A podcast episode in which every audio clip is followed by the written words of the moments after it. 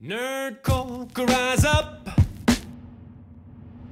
It could get elevated.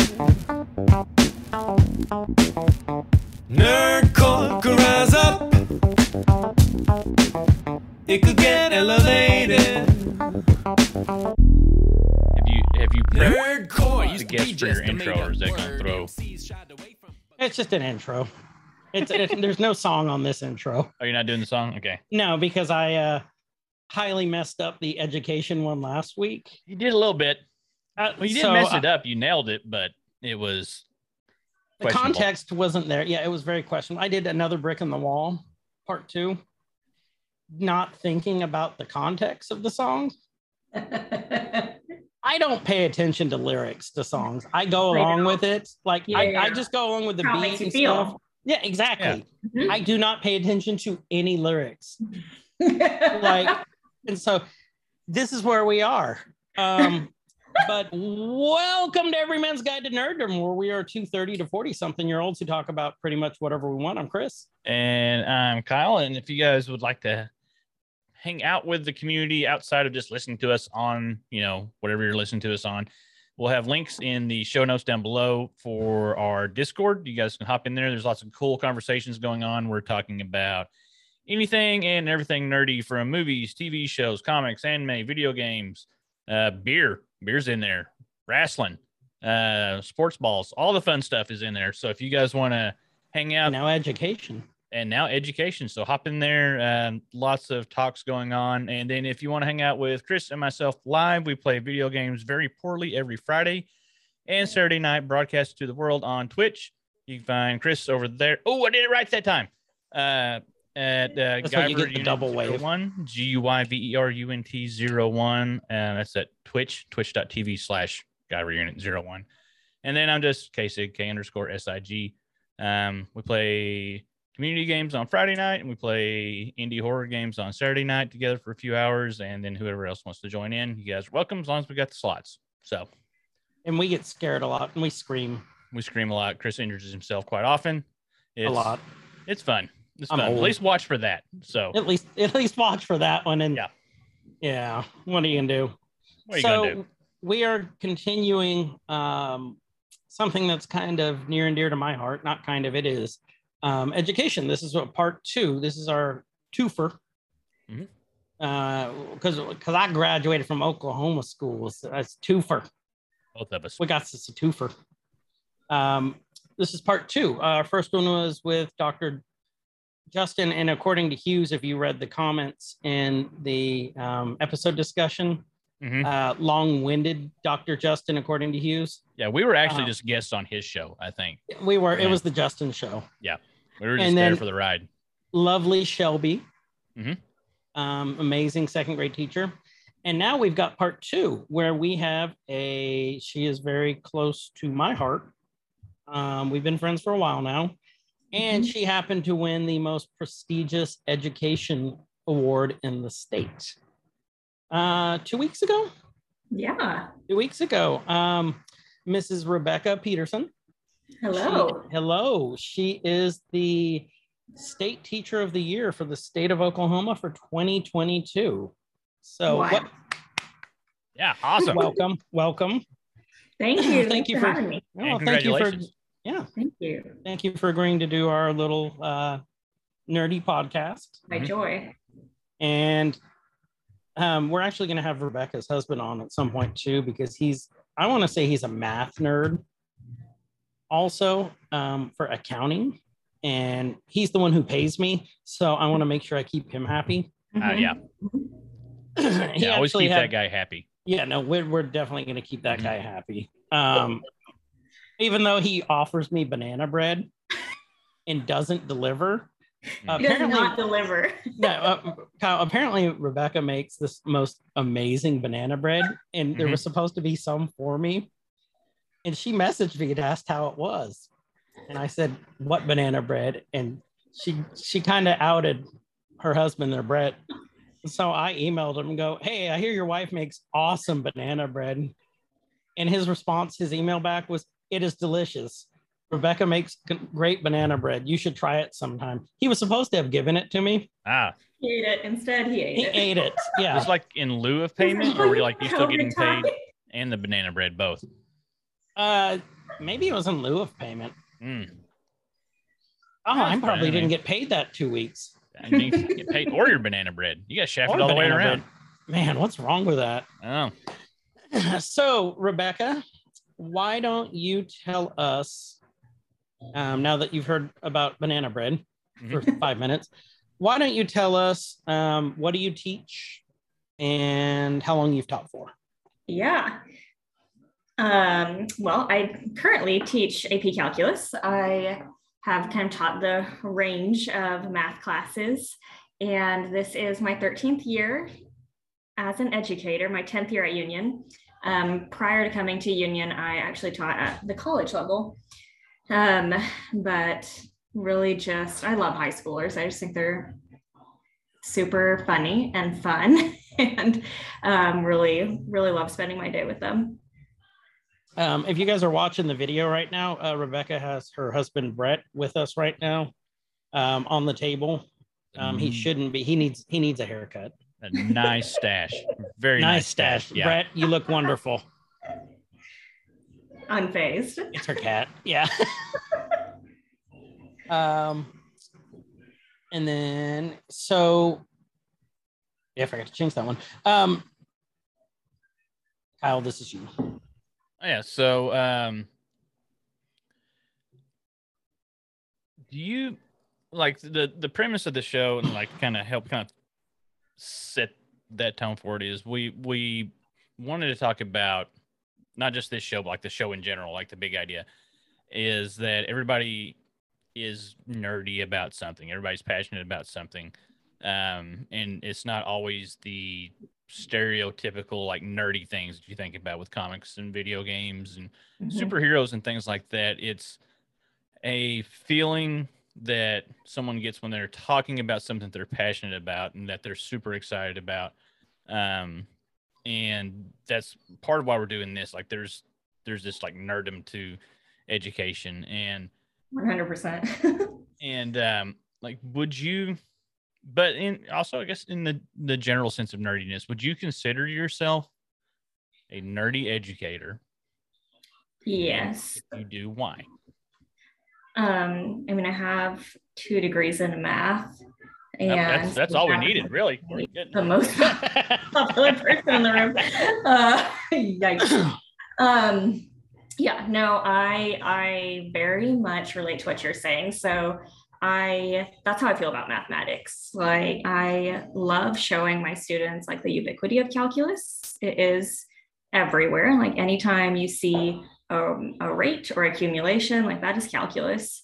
And I get like such a high like showing my students just the beauty of math. And i think we get to answer what i find are really interesting questions in calculus like you know what's what's been the average value of a bitcoin over the last month? Or like when is the us population going to hit an inflection point? Or um, when is my body going to allow me to fall asleep after drinking a cup of coffee at 6 p.m or whatever just really fascinating ideas. Um, and these concepts are not answerable. Is that a question, a word?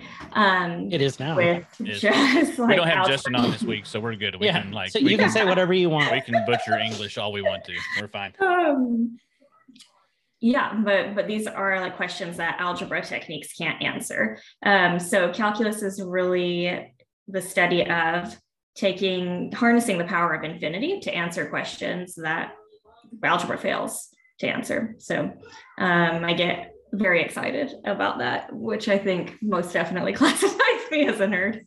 Oh, absolutely, and that's a great thing. But Kyle, okay, did you hear her statement though?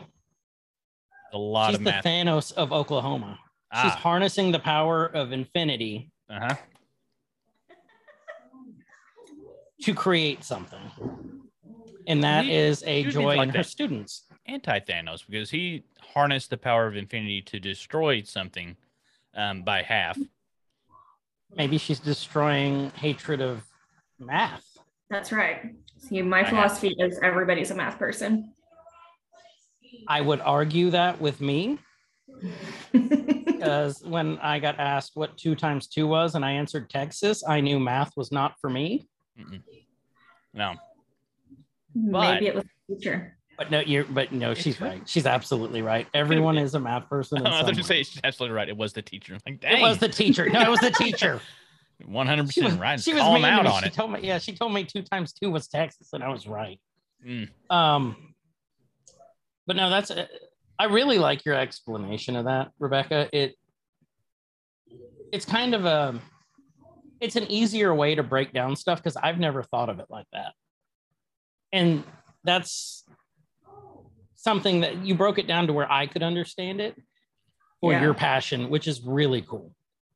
And I think that's like that's what we have to do as teachers, you know, like we all picked our subject for a reason because we love it, right? Um, and then the key is for our students to see that passion as well. Um, because I think all of us, like at the human level, we are drawn to passion, even if like even if we're not passionate about math, like if we see that someone else is that I like respect, Mhm. um, you can make pretty deep connections through that. which is awesome. That's great to hear. Um, see, Kyle, see how much shorter her answer was, and it got right to the point. Justin, Yeah, I hope he's listening. Justin, We were still at, at this point of the last episode. We were still introducing Justin. So, or he was introducing himself. One or the other. one Either way. two. we love you, Justin. Yeah. Um. So, So how would so y- go ahead. One thing that we we've talked about before, not just with the teaching thing, but with just connecting with other people, is um, trying to find that that common ground, something that the kids are interested in, uh, which is you know typically something you know you find some common ground like a lot of times just pop culture things common ground to, to relate things to and uh, not even necessarily relating the uh, the subject, but being able just to relate to the students uh, to Mhm. where they connect. Um, is there anything that you do, or you know, that uh, that you like that you bring into class that helps you relate with the students on a on a on a level where they'll want to be engaged? Yeah, yeah, I think you know the textbook answer is like build relationships with your students, and it's not wrong. It's just like we don't talk about how to build those relationships. I think at least at maybe the high school level. Um, I don't think there's you know a right or wrong way to do that. I think you have to really stay true to yourself as a teacher because there's no like one way to be a great teacher, you know. Um, but for me, I I'm an introvert, and so it's very comical that I teach at what the second largest high school in the state. Um, I mean, like I purposely don't use the restroom during passing periods. I'm just like, I will I will wait till lunch. I don't need to be out there. It gives me anxiety. Um, I do the opposite. I wait until I go to work, so then I'm on the clock, and Me too. Yeah. calls. Even though I'm That would be salaried, it lost its joy now. um, but so for me, it's like it, it's really important to get to know my students um, outside of like the academic context. And again, I, I do better in like a smaller setting, and I'm really, really passionate about stories. and so I have my calculus students, all 110 this year, sign up for a time like outside of instructional time. So before school, after school, during lunch, um, to just come tell me their story because they have to listen to my story the first day of school. And um, we do, we just chat and, um, you know, I just ask them to tell me about themselves and, I'll, you know, have, have questions if, if I need them, but really it's just a time to, to learn about them. And we may have a ton in common. We may have not much at all in common, but it doesn't really matter because we're listening to each other. And, you know, there's that quote of, there isn't anybody you couldn't love once you knew their story. And I think that's so true in education. And sometimes we do just kind of um, get so bogged down with all the responsibilities of teaching and it's it can be understandably so easy to jump to like why is this kid acting this way. Um, but like once i know their story there's just and i think once they know mine too like there's mutually just so much more grace to go around and it's incredible like how the classroom space sort of shifts like after i've sat and listened to you know 100 plus stories. Um, and it takes i mean it takes a good 10 weeks to get through those sessions and they're really heavy 10 weeks. I mean even at the age of 16 17 18 like the mountains i mean chris knows the mountains they've climbed so young um, is heart-wrenching. And still like still they come to class i mean almost every day with a smile on their face like ready to learn calculus. Just like what like what an incredible joy and also responsibility to to like get to be a part of their academic career. Um but but yeah just knowing where they come from is for me step one. And that's i mean that's how i kind of start to build the relationships. Again there's like no there's no formula to this you know there's no I mean, as much as we want to think there is, there's no real like textbook to teaching. I think it is so important to stay true to who you are. And for me, I just really enjoy talking to people and listening. Um, so, so that's kind of how we start. Um, other things I do just throughout the years, I like will celebrate every single birthday, half birthdays if they're in the summer. Um, we practice mindfulness um, because I teach some, I mean, self proclaimed like pretty stressed out kids, you know? And so, um, one way, not, I think it's not just important for me to connect to them, but I think it's really important for them to connect with their own minds. Um, and so we do mindful mondays where where i kind of teach them some breathing techniques and i think even just that act of like i'm going to teach you something that's not content related also really helps build the relationship because they see like oh she's interested in like who i am as a person not just who i am as like a math student. Um, we've done like pen pals with fourth graders at darnaby another um, union elementary or union school. Um, and that's just really incredible to see see that mentorship kind of um, blossom. Um, we play we play play a lot of games. Um, I've been really fortunate to receive incredibly generous grants. So I have a lot of like card games and board games in my classroom, and I try to um, try to just take 20 minutes every you know week or two to just have a brain break and have it have a fun time because um, they spend so much time in school. Like it needs it to some extent like it needs to be fun as well you know um, i want them to like look forward to coming to class and i want them to know that they're going to have it a good time. Like I, that's not to say that they're not going to struggle. I, I, very much um, and am a proponent for productive struggle. I you will hear me say that struggling in mathematics is no more the enemy than sweating is in football. Like it's proof that you're in the game. And so um, but i like to mix that like productive struggle with having just a good time. And um, all that built through relationships. Where was- were you when I was in high school and struggling with math? Where were you at? That's Probably in high school as well, Chris. Yeah, I know. it's that's such a great approach and outlook to education. It's very refreshing to hear because I think one of the things you hear now, especially during the pandemic, what is this? You're three we're into now. Yeah, third is, school year. Yeah, it's it's it's the struggles, the struggles, how terrible it is, yeah. and it's so nice to hear this optimistic outlook on. I want to get to know you as a person. You're not just my student. You're a person. Tell me your story. That is so cool to me. I mean, we have to though, you know, because it is so, it can be so draining. Like we, and so we have to be so very intentional about practicing joy. Um, and to me, joy is, is not binary. Like joy is not the opposite of sadness. Joy can hold it all. Like it can hold the really tough aspects of teaching. um, and recognize that, right? well, that really was not great. Um, but joy can also hold the good. And I think that joy insists on the good and the light and the true having the final word, understanding that it wasn't all good, you know, Right. um, but insisting on the good having the final say. so you said you had 110 kids this year. Is that a light year? That's a you- very light year. What is Mhm. your what's your normal load? 140? So, any of you enemies of education who say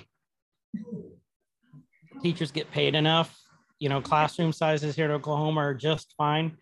140 kids in Yeah. six hours. Yep, I've had 37. You in a, in one class, you kind of like you're like, well, maybe someone will be absent today. Otherwise, I'm sitting on the floor. Um, yeah. It's just it's there's not enough. Mm. There's not enough of you to go around. There's not enough desks. There's not enough Yeah, books. there's, not enough money. No, there's not. Uh, the, that report that the legislators just uh, released a couple months ago, and 12% of mathematics, secondary mathematics teachers have um, a degree in math or math ed. So, yeah, there's not enough of us, you know? And it's breaks my heart. Yeah. It really does because usually when I hear from Rebecca during the week, I know that there's there's either a problem, there's there it's something big. It's never hey my L key on my keyboard stuck. It's never stuff like that. It's usually like my entire system's down and some kids set fire to my uh, my whole cart of laptops and then they threw an iPad through a window. You know, it's like something major, or it's like, hey, I've got that doesn't sound like you totally made that up. Like it feels like there's some like real I- life substance in that. Every single one of those scenarios has happened. Every single one of those scenarios has happened. Just like you know how like there's like the the rules you see like at amusement parks, like don't pee in line. that's more. That's like a suggestion. That's not really That- okay, that's a suggestion for Yeah. Kyle. But for the rest of us, there's a reason Hard that line. rule is in place It's because it happened before like we don't cut off websites because we want to it's like right. oldgrannyporn.com there's a reason we have that blocked That also sounds very specific. I'm not even going to ask. I don't even want to know. we were testing out our new filter and i had to test out i just typed in porn and the first thing that came up was old hairy granny porn literally the first search term in pictures and videos and i'm like "Ah, ah."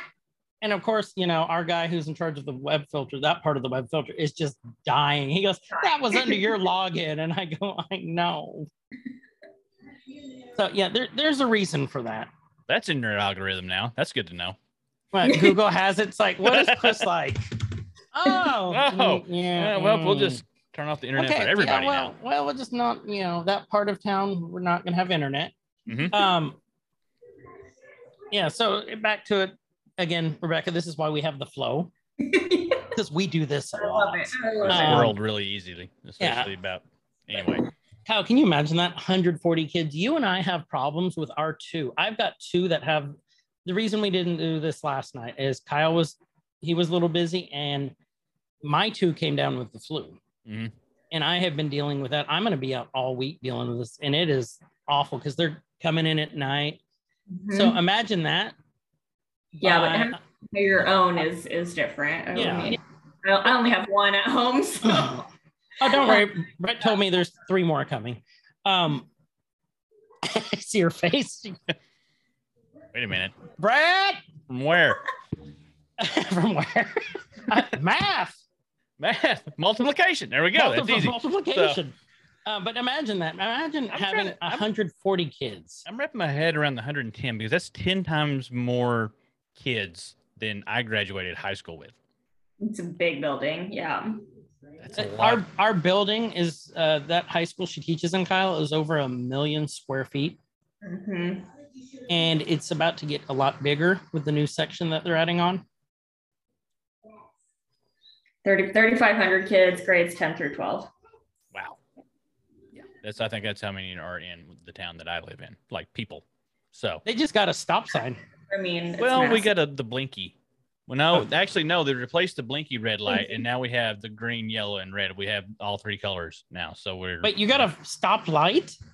yeah, You guys are moving up. yeah. We got we got that one, and then they replaced the four way stop sign downtown. So like we're really doing well. And they used math to do it. Mhm. Yeah. Because it's like, oh, we need three lights now instead of one. Mhm. Math.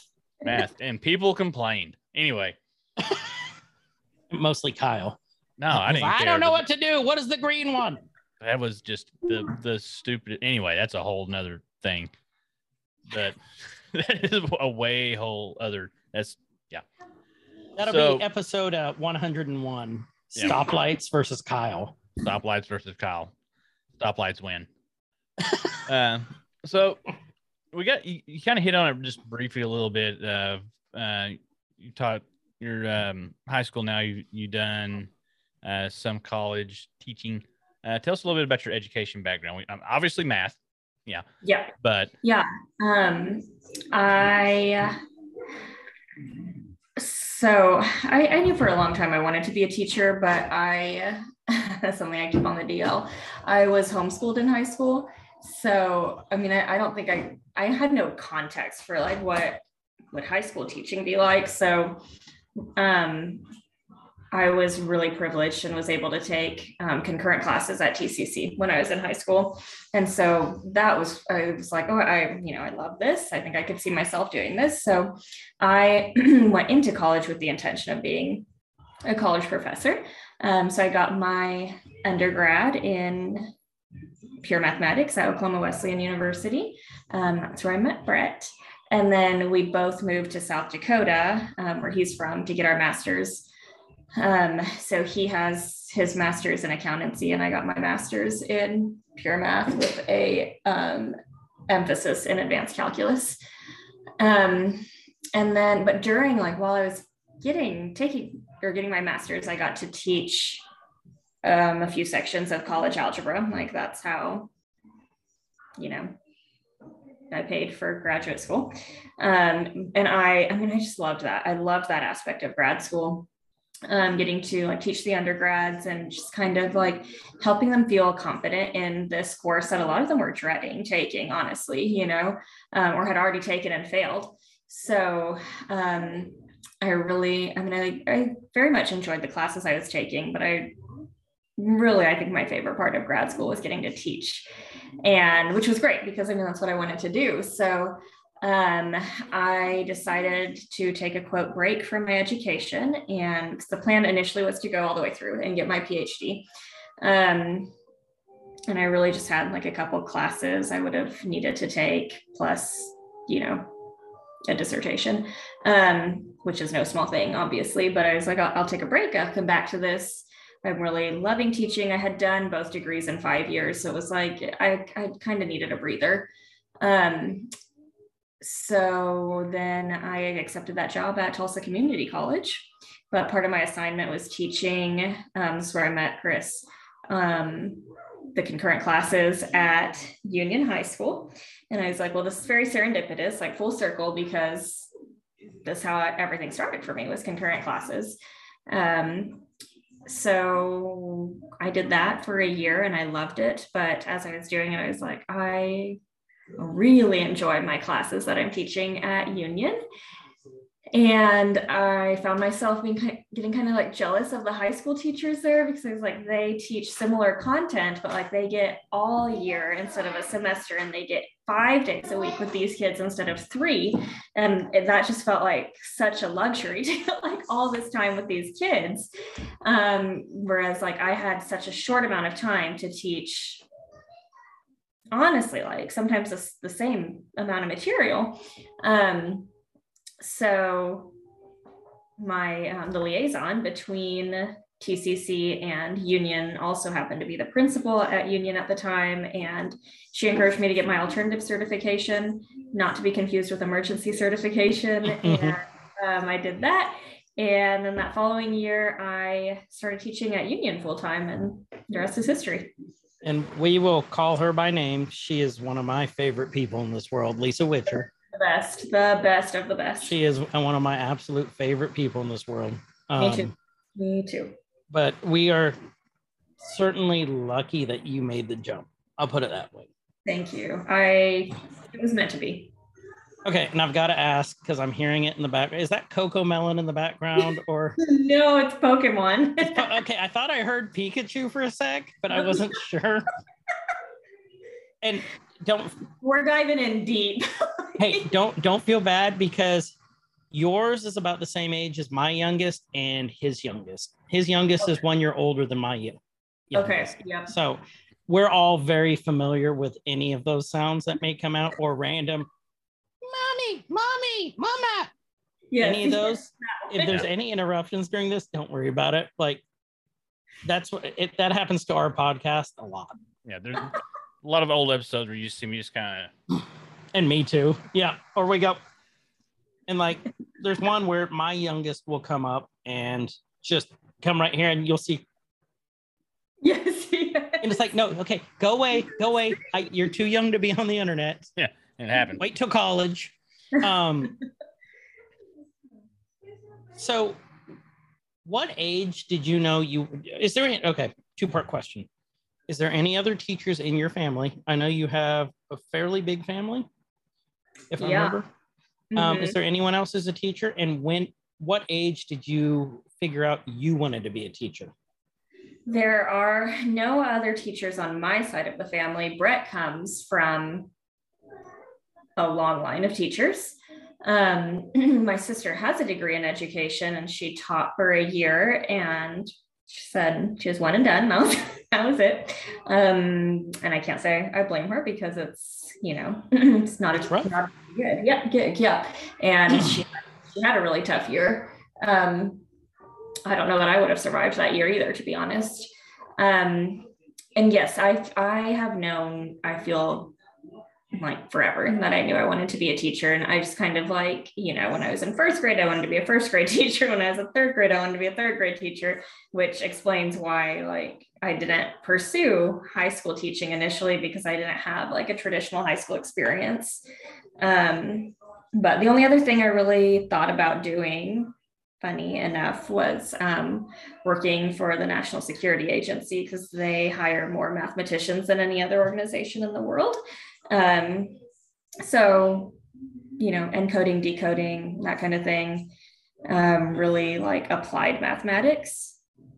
But it's, you know, it's a huge, like, it's a huge commitment. I mean, it's not something you do for a couple years and can get out if you're not. For the NSA? No. Yeah. They, they let they're happy letting anyone walk in the door and then just just leaving with like a armful of boxes. They're fine with that. Yeah. Right. Totally cool. Yeah, they're they're fine with that, right, Kyle? It's fine. Fine.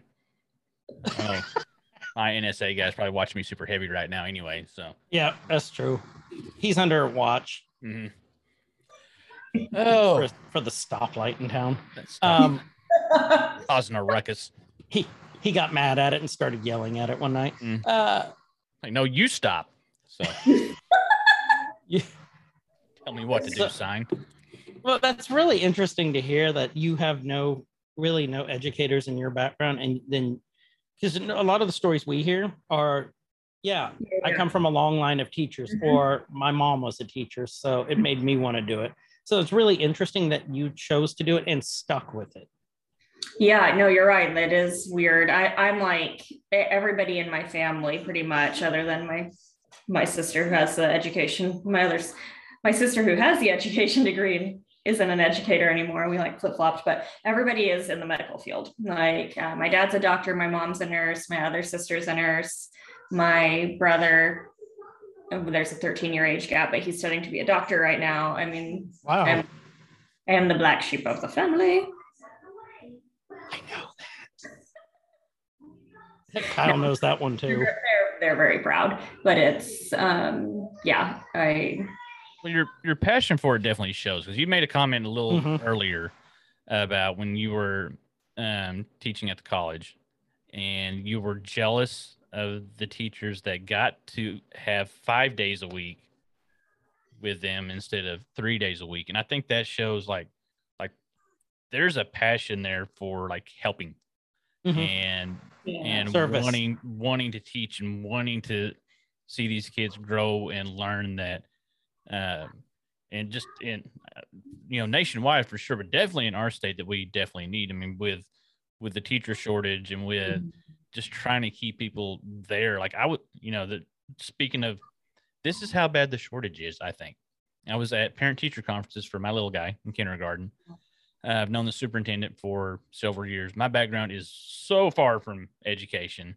Um, and uh, we were like striking up conversation. He's asked what I was doing for work now. Like I almost thought about trying to go get the emergency certificate so I could go Mhm, teach and yeah. go from there. And his eyes lit up like, no, you don't want that. Never mind. like, he's like, no, no, you should go do it. Like, no, you don't want. I, I changed my mind. You don't want me. Trust me. But yeah, so we hit a record high of 3,600 emergency certifications this year in Oklahoma, um, which we were in like the the 30s total, like 10 years ago. You know, um, we are projected to lose over 4,000 teachers this year due to retirement and attrition. Not when they come back. Yeah, exactly. And we only we only have eleven hundred kids graduating from college in May with education degrees. So like I mean, we truly are not creating enough teachers. I mean, we're just not. No. And it's, I think, I don't remember if I said this last episode or not. I think at Union, we lost 154 over Christmas. wow. Just, um, I know two of them who told me straight up, I'm not, it's awful. Parents yell at me. They expect me to watch their kids. The kids are, are, are not great right now. Um, it's, I can't do it. And so I think it takes a special kind of person to want to stick it out right now. Um, brings us back to you want to serve, you want to be there for the kids, and you have to actually have the passion to help the kids. The whole reason that we're there are the kids. And I think a lot of people lose sight of that.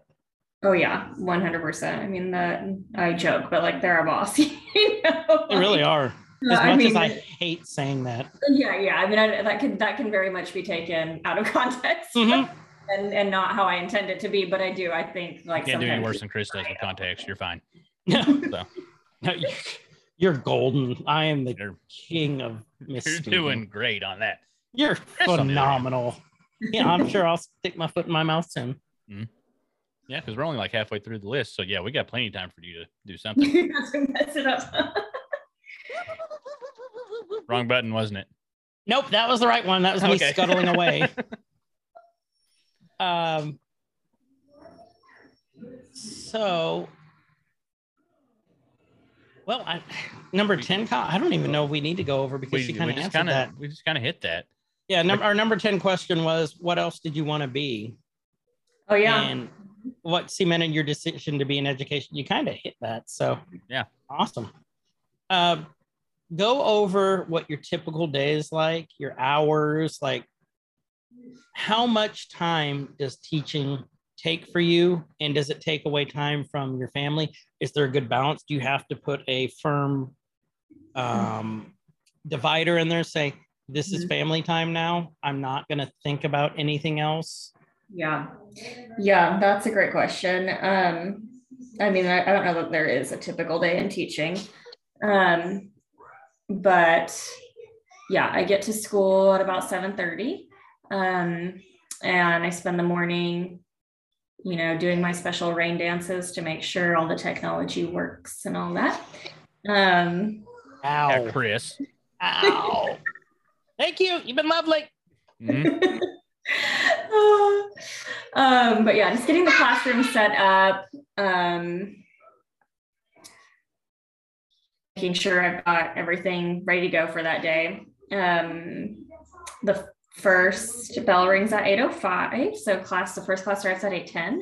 Um, I really try to make sure that I'm like out there greeting students during those five minute passing periods. And um, I'll teach first, second, third, and fourth back to back to back. Um, and that's again this year it's all calculus, which is is different for me. I usually have at least two, if not three preps, but this year is all all cal- AP Calculus AB, which is basically Calc one. Um,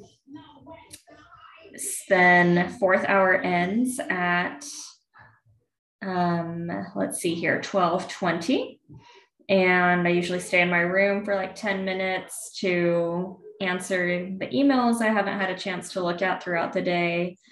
Um, and then I'll go grab lunch.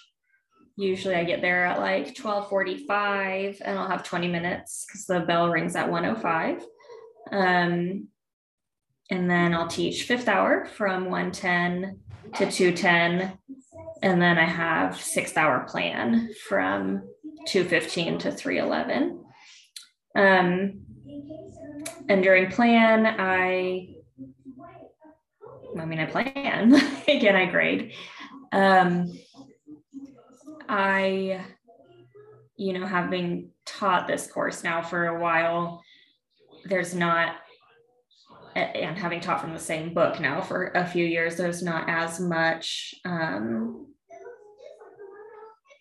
like, oh, what, which questions should I assign? It's more now like, oh, can I make this lesson better, you know, for this year? Or Mhm. like, oh, um, I didn't really love that activity from last year. Is there a better activity we can do? Or, um, oof, they really struggled with this question, the assignment. Like, how can I um, scaffold it to where they're not going to struggle as much when they're on their own? So that's really, to me, one of the, I, I think one of the reasons really um, creative people stay in teaching because we, it, it is such a creative outlet for us. Um, and we have, I mean, with the right administration, we have a lot of autonomy. So I think that I, a lot of the teachers I, I really respect and look up to get like really giddy about like creating, you know, a better activity for this objective. Um, and that's something you get to do once you've really taught the material for a long time because you you know you know the material inside and out you know what's coming up so like um you you know where they're going to stumble and so i guess there could be this temptation of just like well i'm going to do what i did last year um but i really enjoy not that every lesson's new every year i don't want to say that but i really enjoy um, bringing like that creative aspect to my work um, and to my teaching. Um, I usually leave work around, so once the bell rings, sometimes I'll have duty after school and then I'll come back to my classroom. And um, sometimes I have after school tutoring, but um, for the most part, I usually just stay in my classroom and continue to grade and plan. And I leave around um, four, between four and 4.30 most days. Um, and then sometimes I will work on stuff at home. I don't do any grading at home. I, I that's like my hard and fast rule. Um, sometimes if I get like, you know, a creative spark, like you can't deny that, you know, you just gotta Mhm. work on that um, when it comes. So sometimes I do work at home, but it's usually something I'm like, that just like comes to me and I'm excited to work on. Um, as an advanced math teacher, I write a lot of rec letters, like a lot. Um, and that I usually save for the weekends. So I will, during like admission season, I'll write probably two rec letters every weekend. Um, but yeah, I try, I mean, I try to keep a pretty healthy balance. I have a ridiculously supportive husband. Um, and so we divide a lot of the like chores at home um so yeah i feel like i have a pretty good balance now i won't say that it has always been that way Sure. Did it, how long, how many years did it take to get to this point? Like to find the balance? Uh, i think it just it more depends on like what you're teaching you know like every time you have a new prep or every time you adopt new textbooks like it's like whoa. Um, or anytime you, you choose to do a huge overhaul of your courses, like last year, I, I decided to flip both my courses. And I mean, it was just incredibly time consuming. Um, but I, I'm reaping some of the benefits of that now because I'm not having to make videos for every single lesson. Right, right. Multiple courses. See, that's awesome. So, as you all heard, it's not, and you heard it last week too, for those of you who listened to part one of the education part podcast. It's not a one and done. It's not ever a one and done. It's not a one size fits all.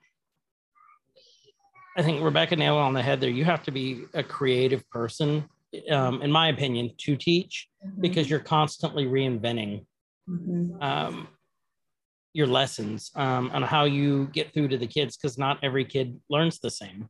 It's like we've we've said before, like I'm a visual learner. I cannot, and that's why I think I'm kind of the oddball in the computer field.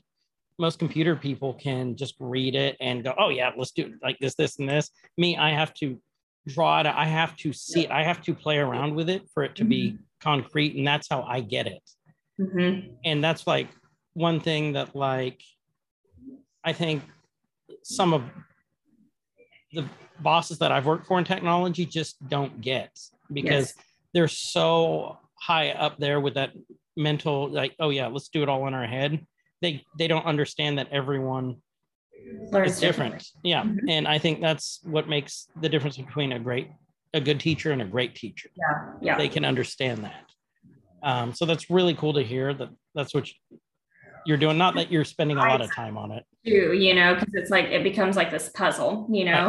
like so like, ooh, okay, like this is gonna work well for my kinesthetic learners, but like what about my auditory learners? Or um, or this activity is gonna be great for my extroverts. What about my introverts? Like, and so um I don't know. I mean that like that part really speaks to me as well because it's problem solving. which is amazing in itself. It really is that you do this undertaking. And I think another benefit that you're seeing from your hard work is the award you just got. Um, that shows your dedication and which is really amazing. It's wild. Like it's it's a dream. So, and we are actually going to talk about her award here and how that's changed her towards the end here. Um, Uh, there was something you said uh, towards the end of the last little bit uh, with planning and all that. Like you know, you don't have to do the videos as much anymore, and so that that's a really good lead into the last couple of years. We've we've all been affected by this in some way, shape, or form. Oh yeah. Um, and so you were teaching before. How did it change the way you taught when COVID started, and how now that we're coming back to a sense of semi-normalcy and Mhm. and things, you know, less uh, virtual and more in class. Like, what have you taken from the time of the time of COVID and applied it to how you used to teach in the before times? to now and like how did just how did that shape how you teach now Yeah, yeah, that's a great question. So that I mean, we should, we had that shut down in, in spring of 2020, and then that summer of 2020, I um, was given my schedule, um, and I had calculus and pre-calculus. I had three face-to-face calculus sections, one face-to-face pre-calculus section, and one. I said, "Give me, give me all the virtual calc kids." um, because I didn't want them to be thrown into some platform with not a teacher, you know, just like a, a monitor basically. Um, but like within these sections, they were just so fluid, you know, like you'd have a kid in face to face that is quarantined, or a kid that's in face to face but is like truly sick, um, a kid that's virtual but does come to campus for other things, a kid that is face to face but has opted and we allowed them to like opt out basically of coming to class for months at a time. And so there were, I, I mean, there are just so many different like pockets of students. And I just thought, like, how am I going to keep everybody like essentially on the same page? Um, and you know, we were told not officially, but like we expect to be in distance learning by Labor Day is what I was told. Like don't don't expect to be in person very long, um, which obviously was not the case. But um, in my head, like I had to find a way to transition in and out of distance learning. And so I started researching different models and I really fell in love with the flipped model, which is hysterical because I had really like, what's the American phrase? Turn my nose up. What is it? I struggle Uh, with Americans. I'm not from here. Um, anyway, I'd really like. I know what you're saying. Now I'm blanking. Thank you. um, um, but uh, the more I researched it, and and also, I mean, technology has just obviously like educational technology, as you know, Chris, has just like exploded, and what you have access to is just phenomenal. Um, so the flipped model, the idea is that the lesson and the assignment are flipped. So instead of coming to class and in my opinion, kind of like passively listening to a lecture and then going home and like struggling with that assignment, you do the opposite. So you listen to the lecture um, at home and you come and do the active part, right? The, the actual work of it together and in sort of like, you know, this community of your classroom. Um, and again, like I, I mean, I researched this because of the times. I truly never, I thought, you know, what I'm doing is fine, it's working. But um, so I never would have like even considered this had it not been for the pandemic. Um, but then going through it last year, through, I mean, I think a semi unstable school year. Um, I was like, at I, least. yeah, yeah. I'm like never going back to traditional teaching. I just I love that this model. Um, I'm not doing math in front of my students. I'm doing math with my students.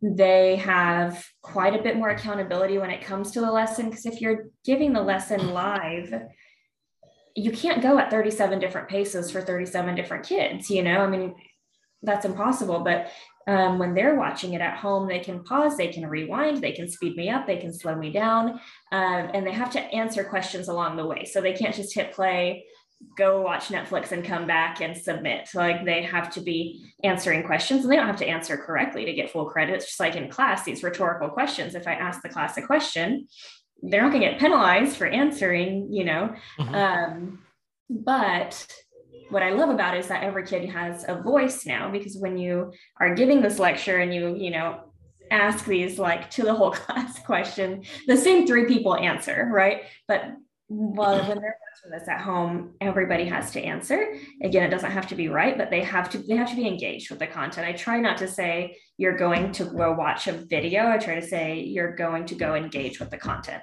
at home on your own time and the, the lessons are short you know like 10 to 20 minutes um, of recorded time. I mean i understand it usually takes longer to to watch it and take notes but um, i'm not asking i feel i'm not asking a ton for like an ap course then when we get to class we'll recap the lesson and then and so we have a lot more time for, to like synthesize and really like wrap our heads around what we just learned.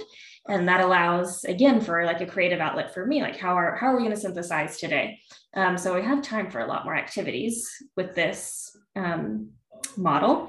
And then they get time to just work with each other and work on the assignment um, ask each they sit in in tables like in, in groups so they can ask their group questions they can ask me questions yeah, I just had a student the other day say it's like so much better for my mental health because I I know what my homework is and it's to watch this lesson and that is doable. Like I know I can do that. All I have to do is set aside the time.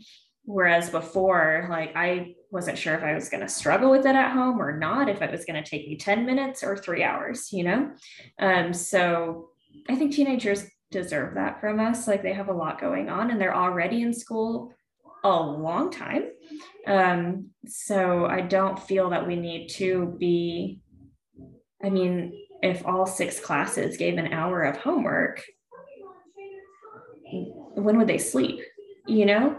They don't. Uh, so unfortunate. that's that's something um, that really has changed me as a teacher and that I love. I'm a little bit ashamed to say that I had never um, given it the time of day before the pandemic, but it's definitely something good for me personally that's come out of the pandemic. And my students seem to really, um, really, I don't know if enjoy it is the right word, but be grateful for it. They to be- Grateful, which that's a great way to put it. Um, and I think you hit the nail on the head there, where you said that there is because it's been an unstable couple years because of the pandemic. Like I know that I've seen um, a little bit of regression with my two girls. Sure. Yeah. I, yeah, yeah. I, I've I've seen it firsthand. Um, I think Kyle can safely say the same. Oh yeah, yeah. Um, and I will and tell you, young. yeah and and that's it and another thing that i think came out of this was and this is not a knock at our district that, that and this is exactly what we're talking about hi buddy Can you say hi? Hi. This is Jonas. hello jonas this is our future generation right here Oh. good looking boy Mhm. good thing you look like your mama not your daddy Yeah, everybody's like, he's a spitting image of Brett. And I'm like, I know. I was No. I was an incubator. Yeah, I'm going with you. Brett Oh, gets no credit. He gets no credit. Um, one of the things that I think was really hard for you all, I want to hear you guys' side of this too, your side of this. When most districts go one to one, make the decision to go one to one for their kids, that's one de- student device per child. So for our district, we actually lost some kids. So where it's like 14, 396, I think it is now, last Yeah. count, give or take. Um, they have years to plan this out. To say, here's what we're gonna do. Here's what the and the technology part's easy. We just buy the stuff. We buy Yeah. the crap. We hand it. I mean, it's not easy, but I think it's easier than trying to do the instructional side. Um, and I think that's one of the things that has hurt the most. I, I feel, and I'm sure I'll get in trouble for saying this, but I'm gonna say it anyway because this is my honest opinion. There is, I think we're just now starting to get settled into the one-to-one model on Yeah. how to use the online instruction, how to do that. And I know there's still a lot of resistance to it. Mhm. And it's it's And that's be fair, it's- in there where we like were forced to Right. really with it. we were thrown in with the literally with the alligators and the crocodiles and the piranhas all in the same pool and it's one of those kiddie wading pools where you didn't have any time to like actually tread water you just Right. jump in 100%. percent hmm and i think you all have done a phenomenal job i think everyone's done the best that they can I think so too. No, with the I, situation. Um, how I know from our perspective, from the technology side, the hardware side, it was it you know it's been difficult. How Mhm. has it been from the instructional side, having to learn all these new processes and and I, I'm going to say it's you know, no district likes to admit that it's incomplete, but I think anyone who's honest and wants just transparency will say, yeah, it was incomplete because we were thrown into it within the period of four months. Mhm. Um, and we're just now starting to get into the groove. How was it from the instructional side? Like, how difficult was it? Yeah. Um, I mean, I think we're still seeing the difficulty in like when we have a virtual day and uh, I'm spoiled in that the classes I currently teach, most of my students are going to do what I ask them to do, Mhm. right? But um, when I talk to teachers who are not teaching um, what we term advanced classes, they oftentimes have very little participation those days. Um, and so I mean, I think that that that part's really difficult when you're relying solely on technology um, and you can't have the kids right there. It is it's a challenge. Um, I I know thankfully like we had that summer to prep, you know, like after once when we shut down, I was like making very um, very um like Neanderthal like videos for my students because they were still like trying to pass the AP exam, right? So I mean I was just like literally screen recording my iPad um and like putting it on YouTube, which is just comical. But then we thank God we had that summer to like wrap our heads around like what what do we want to do in the event? And because we were told, you know, it's not if, it's when we pivot. And um I mean, thankfully we have like really amazing IT staff and people we can say like okay this is like what i'm envisioning can you help me um, and so i do i really like give you all props because it was hard but it was it was hard because of the situation you know um, but just training our kids Sure. um, to like how do you you know i want your math work scanned as a pdf and submitted onto this this page right here. I don't want five images emailed me times 140 um, and it's like you know we are again year three into this and still on virtual days i'll have students be like i couldn't get it to submit. Here take these photos instead. I, it's because it's not a PDF. um, so yeah, it It's it is what it is. it well, and it's it's a difficult position you're in. It really Mhm. is, and I think you all are making the best that you can of the situation and what you're given, and I, I commend you all. I really Thank do. It's Yeah. it's it's. I know Kyle and I wouldn't want to be in that position. No. No, look at him. No, no, no. I, I I struggle with with the uh the virtual days Yes. we have We here. all do. If, um, if Yes. I'm home with it, I, I Um, couldn't- no one's a fan. No one's Nope. a fan. Can we put this on record? No, it's, agree. and I it's just- uh, I. Go ahead, Kyle. Yeah, I, I just I'm, the time that I I spend trying to even do like you know virtual kindergarten yes. with, with a six year old like I couldn't imagine like man that what if there was like thirty of them here. Oh Virtual- shit! No, yeah. I couldn't do it. Like I could Yeah. not. virtual is not for young kids. I think that what this one thing that No. the pandemic has taught us is it's barely for the secondary kids. Mhm. It And takes even I, so, I think like in moderation. in moderation, right? Not like two weeks at a time Right. or three And weeks not- at a time. Not and your like- whole- No, no, and littles cannot do virtual. No, No. no. It's, it's Well, like luckily mine didn't. They were getting packets sent with them the last we got both. ice Yeah. days or whatever. But even then, I'm just like, oh Even my god, so, there's Well- so much stuff here. Mhm. And then like he's at and home and so much at that age, like socially and emotionally. Am I allowed to say that? Like in Oklahoma, but um, I mean, they learn so much by just being with other kids Right. at Yeah. not all ages, but I think especially like when they're that young, that's a huge part of their education. Is like, Mhm. Yeah.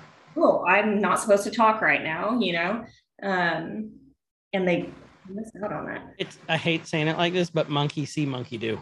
One hundred percent, and and like herd mentality. Uh-huh. No, that's 100% it. And it's just, Mm-hmm. I don't know. It's like, you know, I'm, I know I asked my youngest, um, you know, like, okay, so what do you do on this? Or did you watch your video? And I'll get, I like chocolate milk. Well, Yeah, that's great, yeah. but we're not done watching this video yet. Then we like, can talk about to?" chocolate I mean, Yeah. I know you want to ask your teacher, do I have to? Mhm. Well, the way and the way I bribe is like she'll come in with like a mouthful of like Oreos all over the place. I'm like, eh, you know, a the little bit lady of the house do. will ask, yeah, yeah. She's like, did you give her cookies? No. You both come walking out just covered in Oreos and crumbs. And regret, just feel sad. mostly regret for me, or Yeah. regret, All the regrets. all the regrets. Okay. Um, Kyle. Okay, so this one, and you can answer this as vaguely or Because we Not- don't want to get, we don't want to want to get personal with it, or just like you know whatever. Um, because we we just know that this is something that that happens because just the funding situation in the state as a whole. You have things that is provided, you know, supplies and such that are provided to you by the school, Mhm, and then you have the things in your classroom that come out of your own pocket. mhm. And like, yes, She already Yes. knows where this is going. Yes. Yes.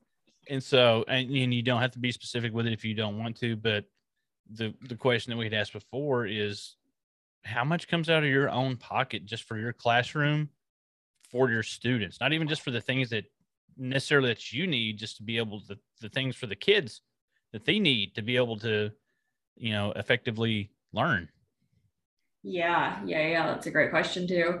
I am very, very lucky in that I do work in such a supportive district. I, um, I, I mean, like, like the summer is like I really want, you know, tables instead of just these desks. And I like walk in one day and I have tables there, you know. Um, but yeah, there are there's a lot of just little things that I end up buying. I think a lot of it's like last minute, like, well, you know, like we celebrate birthdays and oh, I need like candy for that, and I need uh, my my special like vinyl paper so I can make them stupid calculus stickers, which um, only you know my my sweet nerds really love. Um, or like I'll make ornaments during winter break, um, and yeah, or I don't know, like when we're talking about motion along a horizontal axis, like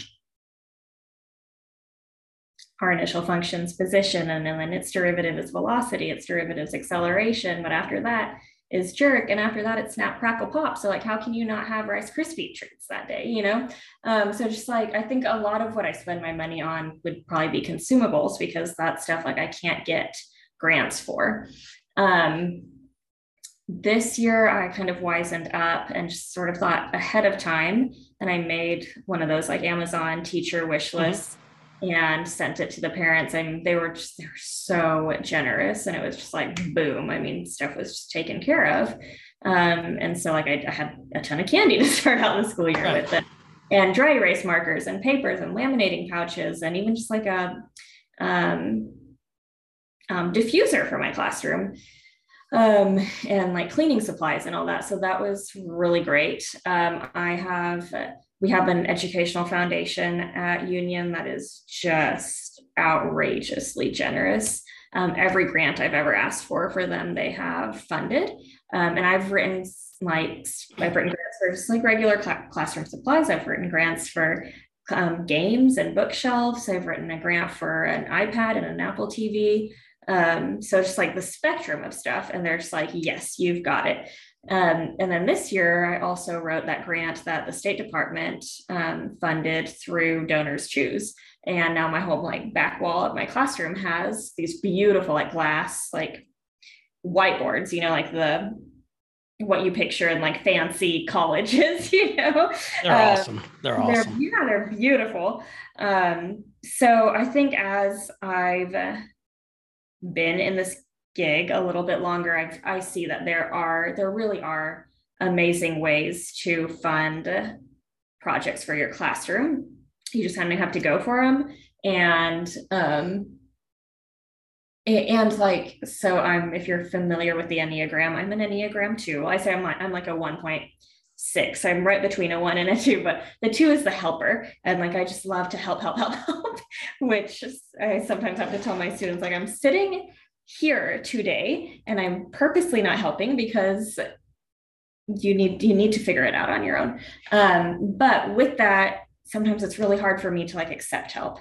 Um, and so what I would encourage educators is to just like accept the help. There are means out there and people really want to fund classrooms. Like they really want to, they want to help. And that money, quite frankly, shouldn't come out of your wallet because not going to you, it's going to, um, it, it's going to students and people every that's something like we can all agree on. We can all agree that um, our students should have the resources they need. Like this is like across all aisles. So um, yeah i would say like take advantage of those grants that are out there or you know amazon wish lists whatever like people really do want to help You weren't expecting that one, were you, Kyle? no no not at all that was that was awesome though That was a great answer. Mhm. Um, just the resources that are out there. Yeah, especially now with like how connected we are as a society, you know, like people want to help. Which is Okay, we got to wrap it up. Got a text from from my husband. okay. Well, we we will go a couple. You tell him you're important here to us, and he needs to uh, go give the kid a bath. Um, okay, so let's do this. Let's, Kyle, you pick one, and I'll pick one, Well, and we then can we'll go with do, that. Finish it up. uh, number 19 combo that because that one might take a little just Yeah, let's do 19. That might take. let's a just little do that Okay. with it. So, what does it mean to you to be the state teacher of the year for the state of Oklahoma for 2022? Yeah, it is. I mean, it's like it's the honor of a lifetime. Um, there were 11 other finalists, and truly, any of the 11 could have could have won this title. Um, it really like um, I've gotten a lot of like, oh, you're so deserving, and it's just like it it it just doesn't sit right with me because there are so many teachers that are deserving, and so um for me like i just i take it very very seriously that i'm representing um some of the very best teachers in the state and in this country i think. Um so it's it's truly an honor um but it is it's yeah it's just not something i take lightly. Um what I say is like, they're not, this isn't like, oh, let's find the best teacher out there because there's no such thing. There's no such thing as the best teacher. You can't compare a pre-K teacher to a calculus teacher. I mean, you just can't. Um, but what this title is supposed to be is it's supposed to be an advocate for teachers. And um, this is my chance to try to encourage teachers and lift teachers to help retain the teachers we have and to encourage young people to consider education as a career. And so um, that's what this title means to me is an opportunity to um, really shine a light on the good and important work that Oklahoma teachers are doing. Which is awesome. Honestly, I can't think of a better person who deserves this title, who's a better advocate for teachers than you. So I'm it you are. Um, you should just based on the support that I've seen when you got it, um, that says a lot. It says a lot for your character and your hard work and your dedication. So we appreciate you. People have been incredibly generous and incredibly generous. So, um, is there anything that you want to leave as parting words for anyone listening to this? Well, I would say if there are students, um, I want to thank you for letting us do what we do. Like, I am who I am because of my students. I think they bring out the best in me. And I feel very, very lucky that I get to do what I do day in and day out. And I wouldn't get to do it without them. Um, so, for students, I say thank you.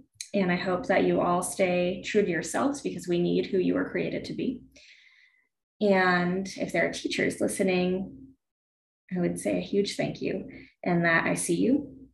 I see what these three years have done. Um, I think there's there's no there's never been a harder time to be a teacher. I really do believe that. And so um, I just want to tell teachers that I see them and it's not lost on me like the lesson plans that have been made and remade uh, and countless times it's not lost on me um, that they are coming in early and staying late to remediate and to make up for those learning losses. It's not lost on me the extra patience it takes um, to deal with behavior now because it's not just been academic learning losses that they're facing it's behavioral learning losses as well and social emotional learning losses. And so um, the work teachers are doing right now is is incredibly challenging but i hope teachers i want you to know that it is good and important work. I think public education is what's still right with our society and i think that access to high quality free education is the bedrock of democracy, and teachers are at the heart of that. You know, um, public education, the foundation of it is that everybody's in. You know, no matter your skin color, your zip code, or your gender, or um, ethnicity, what parents make, immigration status, whatever, like you're in, you belong, you have a seat at the table, and that that's the foundation of society and teachers play such a critical role in safeguarding that, right? So teachers, I applaud you. I am so very proud to be one of you, and I hope that you get some good rest over spring break. That is, I don't think we could have said better because we couldn't have. No, I know I couldn't. No, we And- smart, but we're not that smart. We try.